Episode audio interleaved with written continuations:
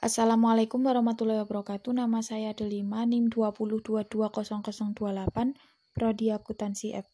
Di sini saya akan menjawab study question 13 nomor 1. Negara manakah yang merupakan pengguna internet terbesar media sosial seluler? Jawabannya adalah Cina. Nomor 2. Negara manakah yang memiliki pertumbuhan internet dalam persen terbesar antara tahun 2008 sampai dengan tahun 2021?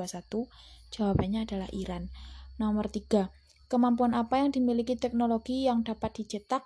Seperti printer tiga dimensi, memungkinkan kita untuk mencetak hampir semua objek tiga dimensi berdasarkan model objek yang dirancang di komputer.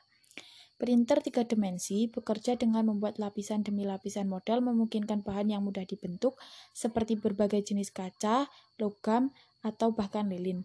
Pencetakan tiga dimensi cukup berguna untuk membuat prototipe desain produk untuk menentukan kelayakannya dan pemasaran.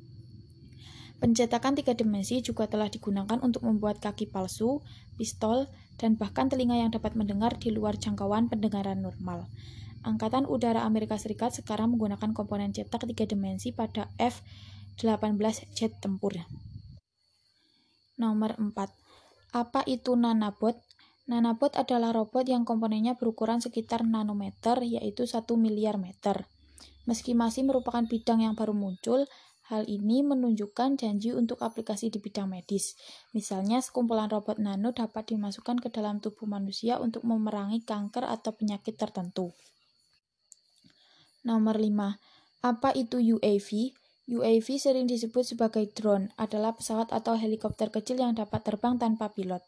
Alih-alih pilot, mereka dijalankan secara otonom oleh komputer di dalam kendaraan atau dioperasikan oleh orang yang menggunakan remote control. Sementara sebagian besar drone saat ini digunakan untuk aplikasi militer atau sipil. Ada pasar yang berkembang untuk drone pribadi. Sekitar 300 US dollar konsumen dapat membeli drone untuk pengguna pribadi. Sekian dari saya, mohon maaf apabila banyak kesalahan. Wassalamualaikum warahmatullahi wabarakatuh.